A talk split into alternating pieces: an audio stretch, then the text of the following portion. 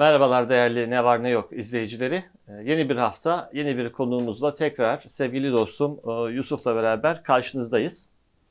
Bu hafta yine gündemin e, tüm sıcaklığını sizlere tartışarak yansıtmaya çalışacağız. Malumunuz artık seçim sürecindeyiz. E, her hafta çok yeni, çok sıcak gelişmeler hatta her gün karşımıza çıkmakta.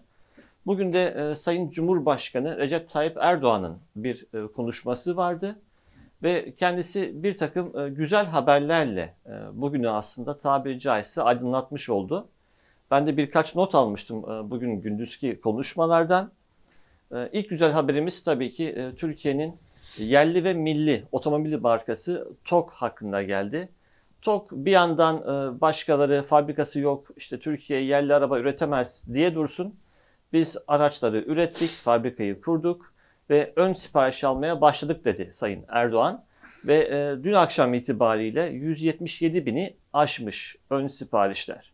Bir anlamda toplumun e, bir seferberlik neredeyse ortaya koyduğunu görüyoruz. Çok yoğun, çok ciddi bir talep var e, TOK e, hakkında. Öte yandan bir diğer yine ekonomik müjdesi Sayın Cumhurbaşkanı'nın e, faturalara yansıyacak, doğrudan cebe yansıyacak bir müjde oldu. Ve tüm gruplarda Nisan ayı itibariyle elektrikte %15, e, doğalgazda %20'lik bir indirim olacağını söyledi Sayın Erdoğan. Tabii biz e, zaman zaman e, Yusuf'la farklı konuklarla enerji programları yaptık. Oralarda konuklarımız bize hep şunu söyledi. Türkiye enerjisini çeşitlendirmeye çalışıyor, dışa bağımlılığını azaltmaya çalışıyor. Bir yandan kendi bulduğu doğal gaz kaynakları çıkarmaya başladığı doğal gaz kaynakları, bir yandan devam eden hidroelektrik santral yatırımları bir yandan da rüzgar gibi, güneş gibi yenilenebilir enerji kaynakları enerji maliyetini düşürecek deniyordu. Ve hali hazırda da e, biraz da kışın da artık yavaş yavaş yerini e, yaza doğru bırakmaya başlamasıyla sanırım bu maliyet düşüşleri doğrudan faturalara yansımaya başladı. Bu güzel haberlerle başlayalım istedik. Çünkü son birkaç haftadır maalesef hep negatif gündemle başlıyorduk. E, uzun bir süre malumunuz depremle Türkiye sarsıldı. Onun acılarını halen daha sarmaya çalışıyor. Akabinde sel afetleri yaşandı Şanlıurfa'da, Adıyaman'da. Dolayısıyla bugün e, güzel bir haber e, bulmuşken onu paylaşarak başlamak istedik. Ve buradan hız kesmeden hemen ben sizlere bu haftaki konuğumuzu tanıtmak isterim. Bu haftaki konuğumuz e, Sayın Doktor Yunus Şahbaz. Yunus hocamız kendisi Kırıkkale Üniversitesi Siyaset Bilimi ve Kamu Yönetimi öğretim üyesi. Biz kendisini Türkiye siyaseti hakkında yazdıklarından biliyoruz. Türkiye'de milliyetçilik, Türkiye'de sağ siyaset, genel anlamıyla da Türkiye siyasi tarihi hakkında bolca yazmış olduğu hem akademik metinleri söz konusu hem de çeşitli mecralarda e, daha güncel medya, yazılı basında da yazılarını okuyor, takip ediyoruz. E, Yunus Hocam hoş geldiniz. E, hoş bulduk Hüseyin Hocam. Teşekkür ediyorum. E, sizlere ve Yusuf Hocam'a da selamlarımı sunuyorum. İyi yayınlar diliyorum. Merhabalar hocam, hoş geldin. O halde hemen e, Yusuf Yunus Hoca ile ben e, ilk sorumu sorarak başlıyorum. Yunus Hocam, şimdi evvela daha genel bir girizgah sorusuyla başlamak isterim. Siz Türkiye siyasetini geçmişinden bugüne kadar e, yakından takip eden, bu konuda makaleler kaleme almış bir isimsiniz. Ve artık seçime çok kısa bir süre kaldı. 14 Mayıs artık günleri sayıyoruz, haftaları artık saymaya başladık. Ve çok hızlı, çok dinamik bir e, siyaset süreci söz konusu. İşte son gelişmeleri konuşmak gerekirse en son yeniden Refah Partisi Cumhur İttifakı'na katılma kararını beyan etti. Ve nitekim Cumhurbaşkanı Erdoğan'la yeniden Refah Partisi Genel Başkanı Fatih Erbakan en son dün kameralara yansıdılar. Çok da pozitif, olumlu bir e, görüşme sinyali vardı. Yüzlerindeki tebessümden bunu anlıyorduk. Diğer tarafta e, öte yandan e, malumuz Muharrem İnce, e, Kemal Kılıçdaroğlu görüşmesi bugün için planlandı. Öte yandan yine Millet İttifakı tarafında Yavuz Ağar Alioğlu'nun İyi Parti'den istifa etmesini gördük. Son birkaç haftadır dozunu arttıran eleştirileri vardı ve en son ayrılarak bu eleştirilerinde nereye vardığını, nereye varacağını göstermiş oldu.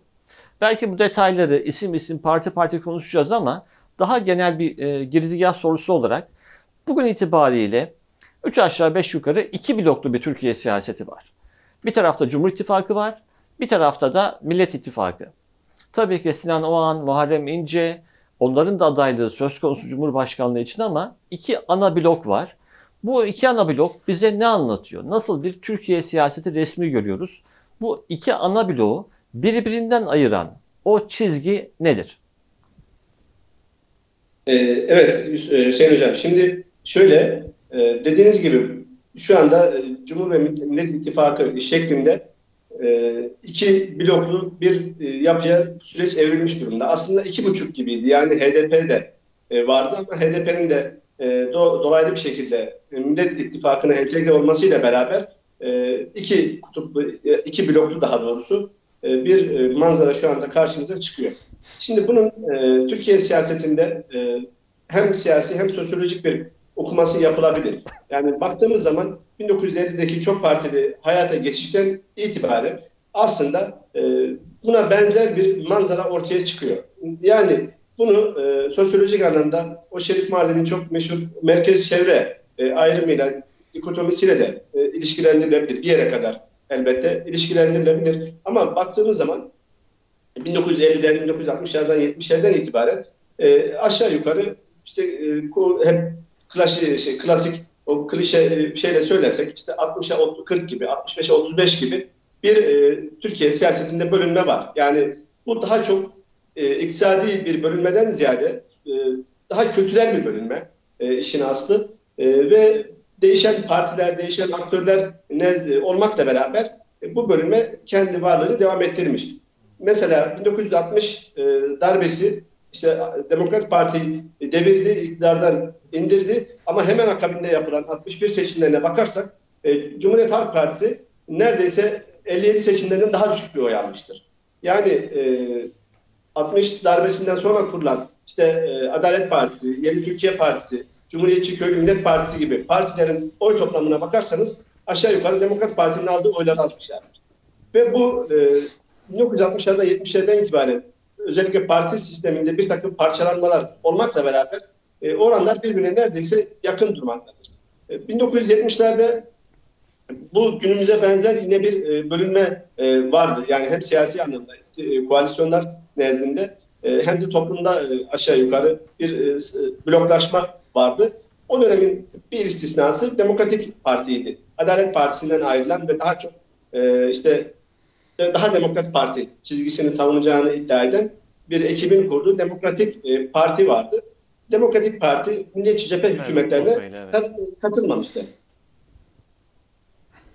E, Demokratik Parti e, Milliyetçi Cephe hükümetlerine e, katılmamıştı.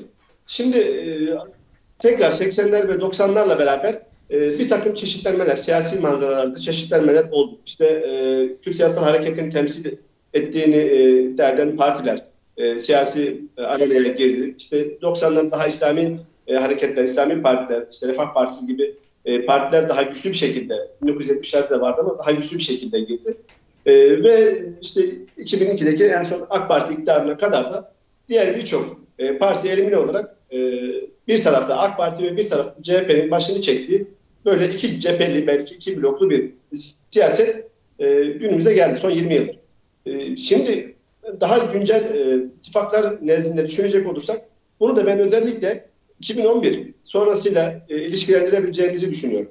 Yani 2011 ve özellikle 2012'den sonra peyderpey gelişen ve birbirini tamamlayan e, olaylar neticesinde aslında biz günümüzdeki ittifakların şekillendiğini gördük. Burada neyi kastediyorum?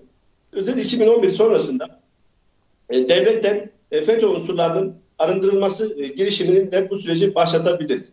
E, daha sonra akabinde işte 2012'deki e, o gelişmeler, e, MİT, MİT müsteşarının ifadeye çağrılması krizi vesaire bunların daha alt başlıkları ve özellikle Gezi Parkı 2013'teki Gezi Parkı olayların 2015'teki tekrar başlatılan tekrar operasyonlar, PKK'ya yönelik operasyonlar ve en nihayetinde de 2016'daki o darbe girişimi, 15 Temmuz darbe girişimi.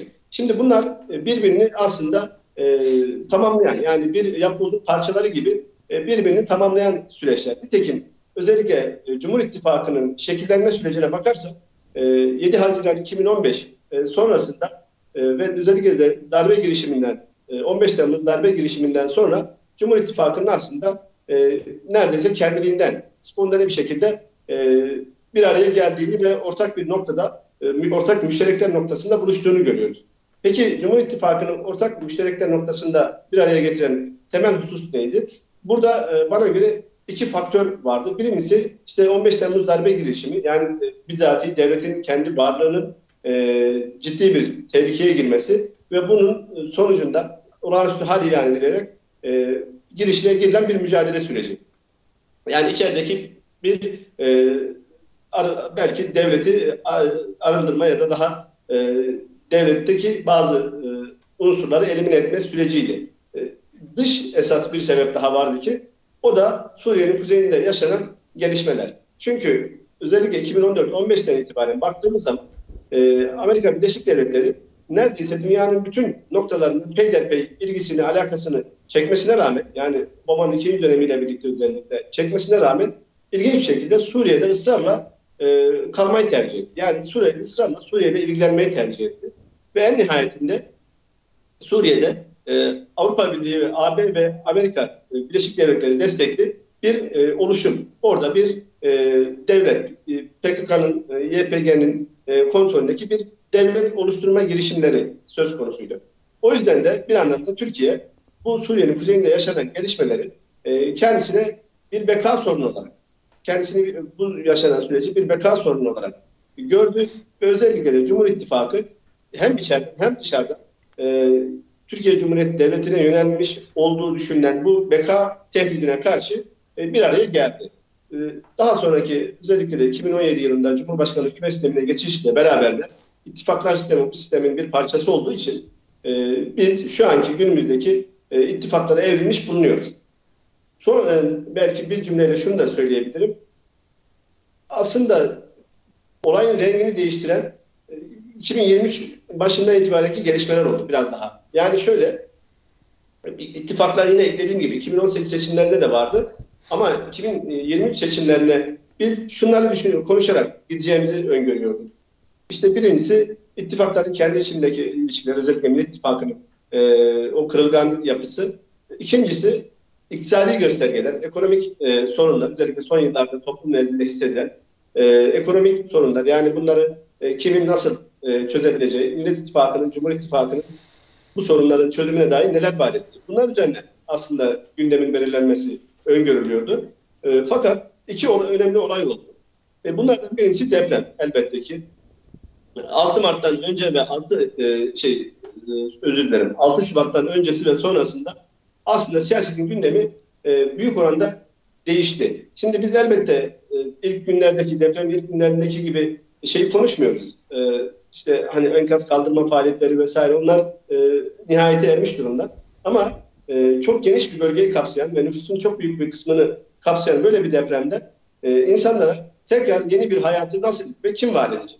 Yani yeniden bu şehirlerin inşası, imarı e, nasıl olacak ve oralarda e, sosyal hayat, ekonomik hayat tekrar nasıl canlandıracak? Buna e, kim ne vaat ediyor?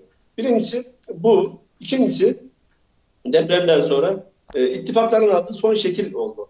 E, ilginç bir şekilde, benim de anlamadığım bir şekilde e, şu anda son 10-15 gün içerisinde mesela daha çok kültürel sorunlara, e, kültürel sorunların tartışılmasına dönüşmüş durumda. Yani bakıyorsunuz e, şimdi AK Parti 20 yıldır iktidarda, 2002'den itibaren iktidarda e, işte kadın konusunda, aile konusunda, sosyal politikalarda yaptığı gerçekten çok büyük işler var.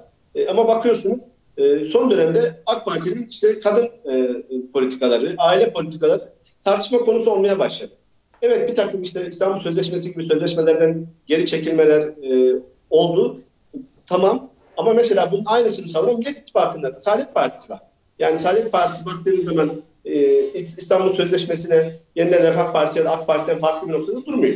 Ama ilginç bir şekilde sanki işte AK Parti e, böyle yeni dönemde özellikle işte bazı sunucuların e, paylaşımları vesaire sosyal medyada viral oldu. E, baktığınız zaman e, sanki AK Parti böyle tırnak içinde e, efendim e, kadın düşmanıymış.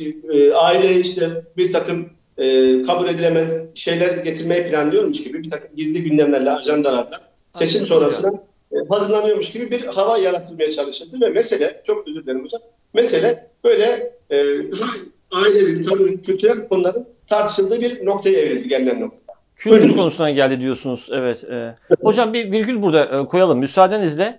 Tabii e, şimdi e, sevgili Yusuf, Yunus Hoca e, bir analitik çerçeve çizdi bize. Evet. Ve kendisi e, ben de notlarımı aldım. E, diyor ki bir yanda Cumhur İttifakı var. Bu ittifakı birleştiren şey birkaç olay vardır belki ama en temelde 15 Temmuz oldu diyor. Yani MHP, Doğru. e, AK Parti, sonrasında Şeyde Büyük Birlik Partisi Cumhur İttifakı'nın protokol metninde 15 Temmuz'a doğrudan e, bir doğrudan referans var. referans var, atıf yapılıyor. Dolayısıyla 15 Temmuz dışarıda da Amerika'nın bir Suriye projesi var. Hmm. Orada bir PYD ayağı var bu projenin. Onun da Türkiye'ye yönelik oluşturmuş olduğu tehdit de Cumhur İttifakı için bir tutkal oldu. Cumhur İttifakı'nı bu tehdide karşı ön almaya yönelik e, bir politika nezdinde birleştirdi şeklinde bir açıklaması oldu. Öte yandan e, yine Yunus Hoca'nın söylediği şey şu. Millet İttifakı daha kırılgan bir görüntü sunuyor diyor. Bir yandan İyi Parti, bir yandan her ne kadar içerisinde olmasa da içinde olduğunu bildiğimiz, öyle demeseler de bildiğimiz HDP'nin desteği daha kırılgan, e, daha böyle çok parçalı bir yapı gibi var dedi. Oradan da e, kültür referansı son günlerde öne çıkıyor diyor Yunus Hoca. Ben hakikaten dikkat ediyorum. En son Fox TV'de e, bir e, ana haber Hmm. bülteni spikeri işte AK Parti yüzünden kadınlar çalışamıyor, AK Parti kadınları eve tıkıyor şeklinde bir şeyler söyledi. E, Ve bunu söyleyen de e, işte Fox TV'deki ana haber bülteni sunan bir kadın. Sunan Bir kadın. Dolayısıyla hani tabii toplumda bu tuhaf karşıladı. Çünkü malumunuz hani başörtüsü yasaklarından dolayı kadınların çalışamaması durumu Bunlar söz konusu vardı. Öte yandan da hani geziyoruz, tozuyoruz çarşıya, pazara, şirketlere baktığımızda kadının temsili noktasında bir artış durumu görüyor vatandaşlar. Ama son günlerde ben de katılıyorum o yoruma. İşte kadın, e, hatta İyi Parti'den de sert açıklamalar geldi. İşte AK Parti'yi e, çok çirkin ithamlarla, e, kadına yönelik çok çirkin ithamlarla beraber andı Sayın Akşener. Şimdi bunları bir yana koyduğumuzda aynı soruyu sana da soracağım. Hı hı. Yani bugün itibariyle tabii 15 Temmuz'a kadar götürmek mümkün bunu. Bugün itibariyle ne ayırıyor Millet İttifakı ile Cumhur İttifakı'nı? Seçime artık sayılı haftalar kala e, ne diyebilirsin? Şimdi e, yani 15 Temmuz çok kurucu bir e, motto oldu o, Cumhur İttifakı açısından. Bunun altını ben de çizmek istiyorum. Çünkü ittifak protokolünde buna yapılan bir e, atıf var. Burada iki ittifakı ayıran temel nokta bence e, yerli milli siyaset e, kavramsallaştırması üzerinden e, yapabiliriz. E, Cumhur İttifakı'na baktığımızda e, Türkiye'nin daha e, kendi ayakları üstünde duran, bağımsız dış politika üretebilen, küresel aktörlerle eşit ilişki e, kuran ve kurmayı hedefleyen bir anlayışa sahip olduğunu görüyoruz. Tabii bunun diğer tarafında Türkiye'nin bu ekonomisini kuvvetlendirecek şekilde işte doğalgaz e, keşfi ve bunun devam ettirilmesi, petrol kuyularının yeniden işte e, açılabilme konusunda ciddi şekilde yapılan yatırımlar. Sen açılışta söyledin TOK gibi yani Türkiye'nin yapılamaz denilen, Türkiye'nin yapamaz denilen e, içeriklerin üretilmeye başlanması ve hatta e, ya Murat Bardakçı mıydı şimdi yanlış olmasın. E, Türkiye yani Fatih Sultan Mehmet'ten bu yana ilk defa e, savunma sanayinde ürün üreten ve satmaya başlayan Evet Murat Bardakçı bir- sanırım. bir ülke konumuna e, gelmiş durumda. Bu çok değerli. Mesela dün bir analiz e, vardı. E, Avrupa bütün işte bu silah stoklarını Ukrayna'ya e, aktarıyorlar ve bütün depolar boşalmış durumda ve bu depoların dolması için Türkiye ile yapılan onlarca anlaşmadan bahsediliyor. Yani Türkiye'den Hmm. silah almak için. Çünkü Türkiye üretiyor E, ve bu savunma sanayinde %80-90'lara doğru e, bir yerleşme oranı var. Hani bu anlamda hani kendi kendine yetebilen bir ülke e, konumlandırması şeyin e, Cumhur İttifakı'nın ve bu şeyi yani temel hak ve özgürlükleri konusunda hani muhafazakar ve milliyetçi kesimlerin de çünkü bu hani bir iktidar değişikliğinde genellikle muhafazakar, milliyetçi ve dindar kesimlerin kendi yaşam tarzlarını tehdit altına gördüğü bir şey var. Bir tablo var. Bu tablonun da gerçekçi dayanakları var. İşte 28 Şubat postmodern darbesi ve ondan sonra ta 2011'lere kadar bunun devam ettiği bir süreç. Dolayısıyla bu yerli ve milli siyaset Cumhur İttifakı'nın e, içini doldurduğu, toplumun önüne somut projeler e, koyduğu, somut böyle anlaşılabilir işte TOK gibi, e, Kızıl Elma gibi, SİHA gibi, barajlar gibi yani bunun kalkınma ayağını da tabii hmm. bir taraftan e, eklememiz lazım. Dolayısıyla bu tarafta aslında ayakları yere sağlam basan, ne yaptığını bilen, ne yapacağının da bir e, bir listesi olan bir şey var, ittifak var. İdeoloji olarak da çok parçalı bir yapı değil aslında. Bu yerli ve milli siyaset e, meselesinin e, hani iki e, ucunu açtığımızda içerisine bu mevcut siyasi partiler çok rahatlıkla girebilen, hani orada böyle bir yabancı duracak bir e, tablo yok. Bütün partiler bu yerli ve milli siyaset içine girebilir. İşte Büyük Birlik Partisi, Milliyetçi Hareket Partisi ki MHP ile AK Parti kurucu figür olarak buradalar. Hı hı. Ve Yeniden Refah Partisi'nin de e, buraya çok rahat eklemlendiğini görüyoruz ki Fatih Erbakan konuşmasında yerli milli siyaseti tercih ettik bağlamında ifadeler de e, kullandı. Hüdapar'ın desteğini de dışarıda tutmamak lazım. Bence hani ittifakın içinde değil ama Cumhurbaşkanlığı seçiminde e, Sayın Erdoğan'ı destekleyeceklerini açıkladılar. Onların da bu yani Türkiye'nin bu yerli ve milli siyaset çerçevesi içerisinde olduğunu söylemek lazım. Şimdi Millet İttifakı'na baktığımızda hani şöyle bitireyim orayı. Yani böyle bir anlayış ve e, hedef birliği çerçevesi içinde hareket ediyor Cumhur İttifakı. Açıkladıkları, beyan ettikleri protokolde de bunlar e, belirtilmiş durumda e, zaten. Tabii ki şimdi protokol deyince hatırladım. Türkiye'nin üniter yapısı. Yani bunlara da terörle mücadele, e, bağımsız dış politika bunlara da orada vurgu yapılıyor. Şimdi gelelim Millet İttifakı'na. Millet İttifakı'nın şu anda e, yani seçime işte 40 küsür gün kaldı. Hala kendi içindeki e, tartışmaları bitirebilmiş bir ittifak yok karşımızda. E, ki Yavuz Ağar Alioğlu dün istifa etti. Bugün de bir basın toplantısı e, düzenledi. Demek ki e, Millet İttifakı içerisinde İyi Parti kanadında çok ciddi bir rahatsızlık var. Ki Ağar Alioğlu'nun parti içerisinde tabii sadece bir birey olmadığını, o partiye özellikle İç Anadolu ve Karadeniz'den oy vermeyi düşünen milliyetçi e, kesimlerin bir temsilcisi mahiyetinde olduğunda ha, bir, bir kitleyi temsil ediyor İyi Parti. Söyleyebiliriz ve şunu diyor yani biz kırıldık diyor. Yani kalbimiz kırık. Darmadağın durumdayız. Diyor gerekçesi de şu. Kemal Kılıçdaroğlu'nun aday gösterilmemesi gerekiyordu. Biz e, bir yıl, bir buçuk yıl boyunca Kemal Kılıçdaroğlu'nu seçilemeyecek aday olduğunu anlattık kitlelere, kitlelerimize ve bunu inandırdık. Doğru söylüyor yani şu anlamda. Ben de bir İyi Parti teşkilatıyla birkaç ay önce görüşmüştüm. Belki burada programda da bahsetmiş olabilirim. Yani öyle bir inanmışlık vardı ki orada Kemal Bey'in aday olmayacağı konusunda gerçekten İyi Parti bunun propagandasını kendi kitlelerine çok iyi yapmıştı. Ve satın almış durumdaydı. Şimdi o insanların karşısına Kemal Kılıçdaroğlu'nun çıkartılması İyi Parti büyük bir sarsıntıya neden oldu ki zaten Meral Hanım da önce masadan kalktı. Sonra masaya oturdu ama o oturma süreci ile ilgili çok şaibeli açıklamalar, ne bileyim yorumlar, analizler de yapılıyor. Yani kimse tam neden oturduğu konusunda e, net bir bilgiye sahip değil. Dolayısıyla Yavuz Bey'in açıklaması istifa ederken bir önceki açıklaması masada bize pusu kuruldu. Şimdi pusu kuruldu çok hmm. enteresan bir açıklama. Çok da sert bir ifade. Şimdi pusuyu kim kurdu?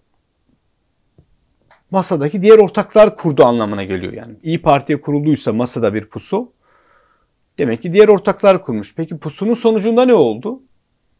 Bir pusu kurulduysa pusunun sonucu da olması lazım. Ya benim anladığım kadarıyla Yavuz Bey orada pusunun e, sonucunda Meral Hanım'ın bir şekilde buna razı edildiği ve o bir şekilde süreci de tartışılıyor hani nasıl olduğu konusunda ve buradan istifa etti. Şimdi işin diğer tarafı var yine ittifakın içinde HDP e, HDP'li siyasal aktörler Millet İttifakı'nın bir bileşeni konumuna gelmiş durumdalar. Hatta şöyle belki bu protokol metninde yok ama bu çok önemli değil. Şimdi HDP'li aktörlerin konuşmasına bak, konuşmalarına baktığımızda şunu görüyoruz. Ee, biz diyorlar Kemal Bey'in adaylık aday olma sürecini belirleyen aktörüz. Çünkü hiç kimse Kemal Bey'in adını anmazken biliyorsun onlar biz biz Kemal Bey aday olursa oy veririz Mansur Yavaş ve Akşener olursa oy vermeyiz şeklinde açıklamalar yapıyorlardı. Ve bunu ciddi ciddi defaatle söylediler ve Kemal Bey'i en açıktan destekleyen aktördü bunlar. Ve sonuçta HDP'nin açıklamaları 14 Mayıs'ı bir milat olarak görmeleri, Türkiye'de Cumhuriyetle hesaplaşma sırrı sakın hani Cumhuriyeti evet. yeni bir cumhuriyeti kuracağız falan şeklinde açıklamaları. Ee, Öcalan'ın özgür kalacağı bir 2023 geliyor Ahmet Türk'ün açıklaması vesaire.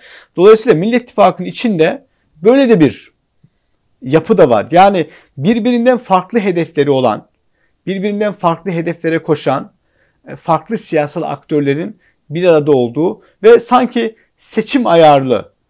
Hani hmm. şu seçimi bir kazanalım da sonra ne olursa olsun sonra bakarız modunda bir ittifak da orada görünüyor. Dolayısıyla seçmenin aslında hani basit e, olarak bakıldığında düşünüldüğünde yani bir tarafta somut hedef birliği oluşturmuş bir ittifak, bir tarafta kafası karışık ve birbirinden farklı hedefleri olan ve bu bazı hedefleri de Türkiye'nin birliği bütünlüğü için tehdit oluşturan hedefler dolayısıyla olan bir ittifak var. Böyle bir genel çerçeve çizebiliriz. Evet, gayet genel e, ama e, böyle farklı doneler sunan bir çerçeve evet. çizdin e, Yusuf.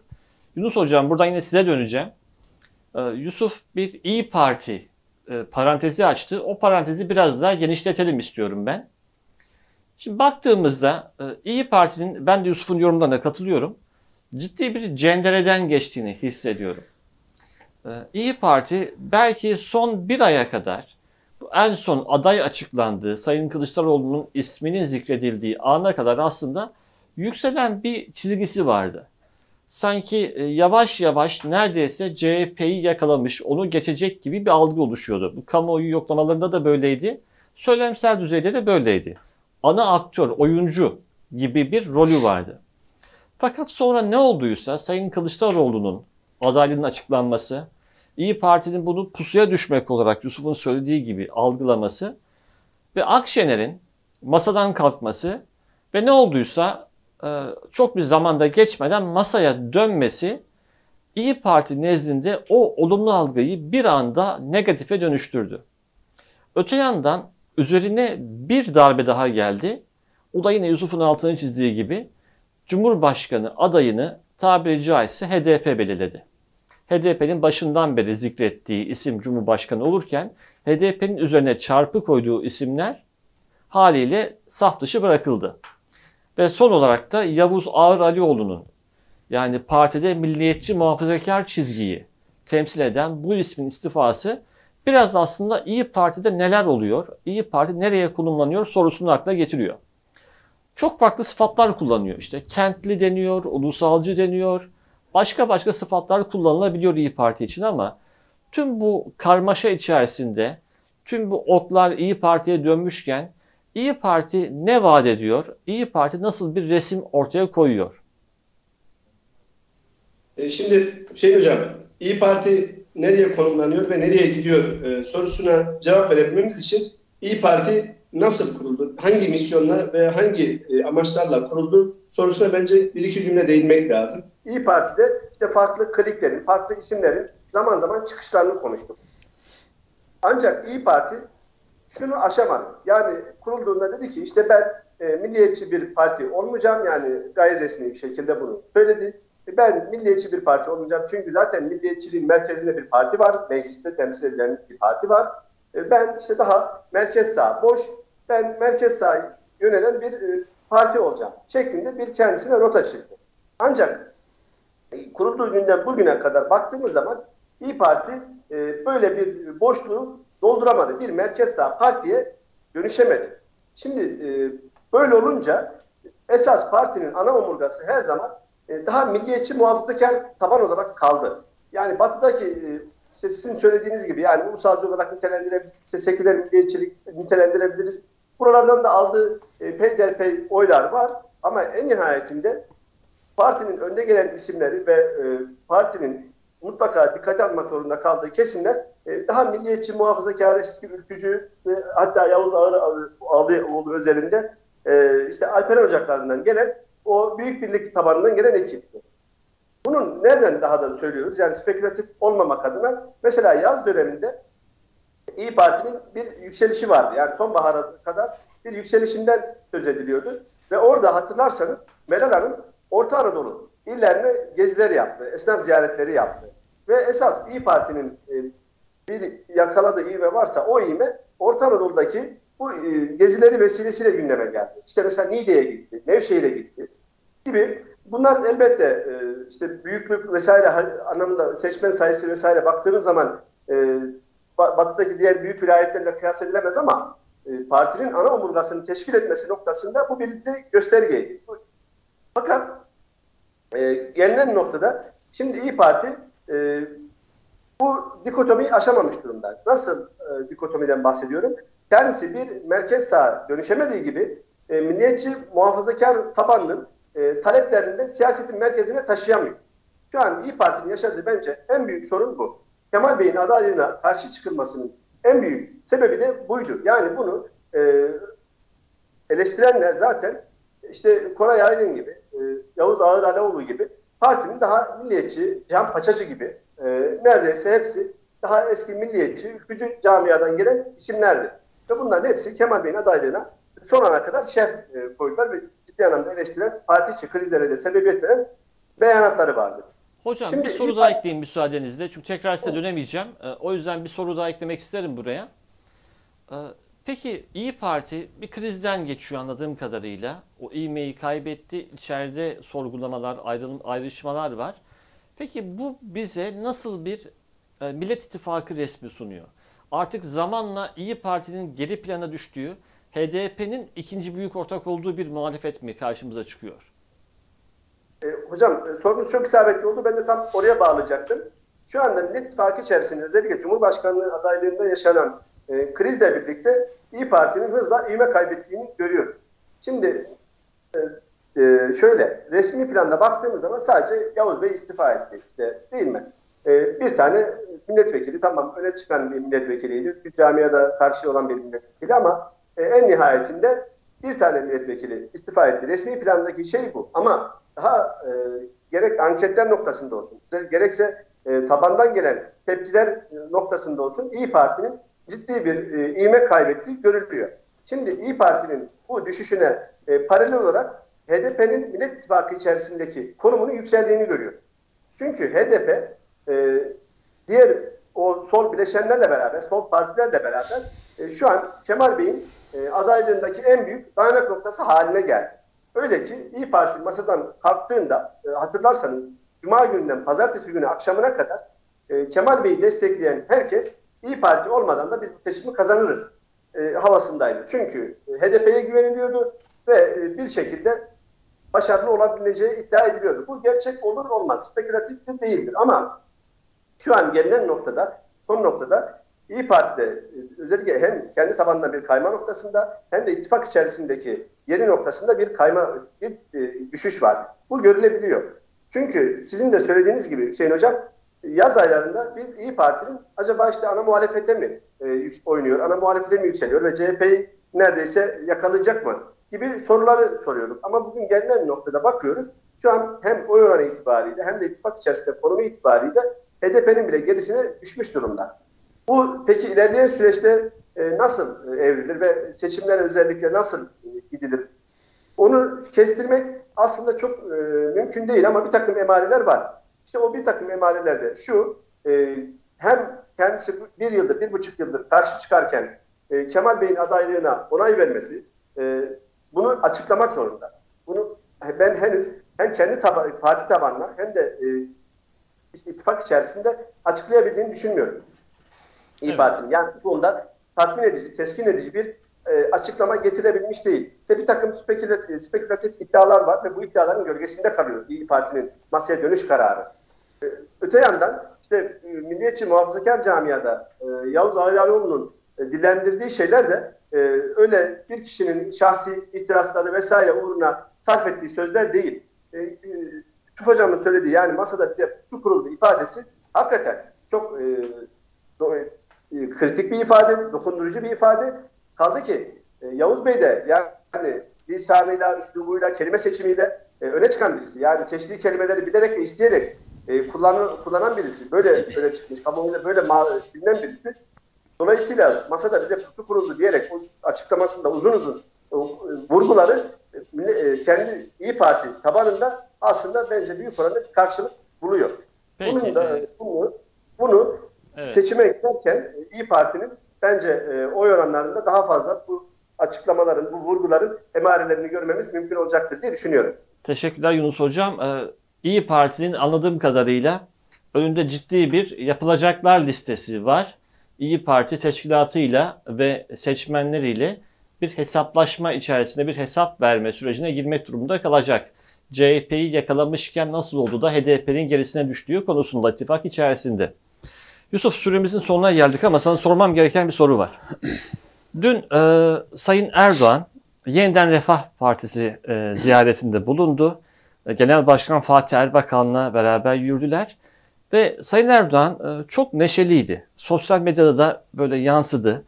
Uzun zamandır bu kadar e, neşeli e, görmemiştik dediler hmm. Sayın Erdoğan'ı.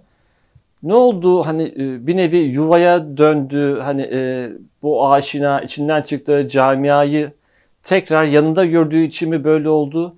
Sen de böyle bir intiba uyandı mı? Herkes çok neşeli olduğunu gördü çünkü. Öyle evet belirttim. yani e, Cumhurbaşkanı Erdoğan'ın Yeniden Refah Partisi Genel Başkanı Fatih Erbakan'ın ziyareti ve o ziyaretin çıkışta ve karşılama esnasında kameralara yansıyan görüntüler, e, fotoğraflar hakikaten çok e, pozitifti, enerjikti ve biraz da o bahar havasının e, atmosfere sinmiş o ne diyelim e, ılımlı, ılımlaştırıcı e, havası da vardı. O erik ağaçlarını çık açmış böyle arka fonda hmm. onlar görünüyordu. İkisi de böyle pozitif o arka fonda erik ağaçlarıyla güzel bir e, şeydi, görüntüydü. Yani bir hoş sohbet, muhabbet havasını da e, açıkçası yansıtıyordu hani gördüğümüz kadarıyla. Dolayısıyla bu tabii e, iki boyuttan bakılabilir meseleye. Birincisi yani bu hani somut bu iki partinin işte görüşme, ittifak görüşmesinden olumlu çıktılar elde edildiğini gösteren bir yüz yansıması diyebiliriz. İkincisi de Sayın Erdoğan'ın tabii siyasette aktörleşme sürecinde çok e, önemli izleri olan Refah Partisi ki işte 90'lara hani imzasını vurmuş bir e, siyasi partiden bahsediyoruz. Sayın rahmetli Necmettin Erbakan'ın e, liderliğinde pek çok e, 90'lar kuşağında aslında Refah Partisi özellikle hani İslamcı sağ diyebileceğimiz kesimler açısından e, böyle bir arka plan zaten vardı. Yani o hilal işte buğday işareti vesaire. Ve orada Sayın Erdoğan'ın da hani içeride e, Fatih Erbakan'a da sorulur hani ne oldu buraya hani Erdoğan yıllar sonra geldi. Ya eski günlerden de konuştuk. Eski anılarını falan da hani anlattı ve bana Erbakan'ın koltuğunda oturuyorsunuz. Hani rahmetli Erbakan'ın koltuğunda oturuyorsunuz falan e, dedi diyor. Dolayısıyla bu e, kulislere yansıyan bilgilere göre de aynı şekilde Sayın Erdoğan o binada daha önceki geçen e, anılarından da bahsetmiş ve e, zaten sosyal medyada da hani e, sen de görmüşsündür eski fotoğraflarla bu yeni fotoğrafları yan yana hmm. getiren işte capsler, görüntüler vesaire pek çok dolaşılmaya başlandı. Dolayısıyla bu iki açıdan da bakıldığında bir Sayın Erdoğan'ın e, siyasette aktörleşme sürecinde kendisine çok ciddi bir emeği katkısı olan Necmettin Erbakan'ın Refah Partisi'nin genel merkezine e, yıllar yıllar sonra e, gitmiş olması, içeri girip o eski günlerini, anlarını ve pozitif bir hava içerisinde anmış olması açısından e, o görüntüler pozitifti. Onun bir yansımasıydı. İkinci olarak da baktığımızda hani bir okuma da oradan yaparsak bu görüşmenin Cumhur İttifakı e, açısından AK Parti ve yeniden Refah Partisi açısından da pozitif sonuçları ortaya çıkartabilecek bir iklim oluşturduğundan dolayı da e, bu görüntülerin e, olumlu olduğunu rahatlıkla e, söyleyebiliriz. Bir not daha ekleyeyim oraya. Yani üçüncü bir başlık olarak da Türkiye'de bu muhafazakar, dindar, milliyetçi hani bütün bu kavramları kullanıyorum çünkü tek bir e, isimle ifade etmek zor oluyor.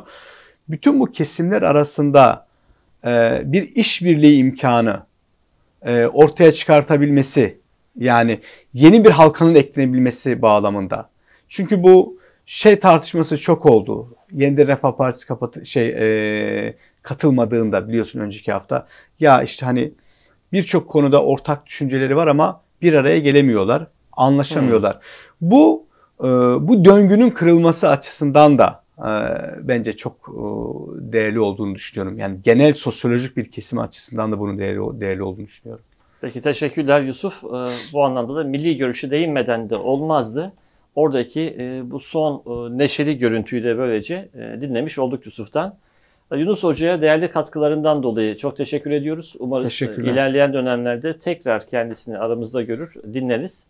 Haftaya yeni bir konuyla, yeni bir gündemle tekrar sizlerle olacağız.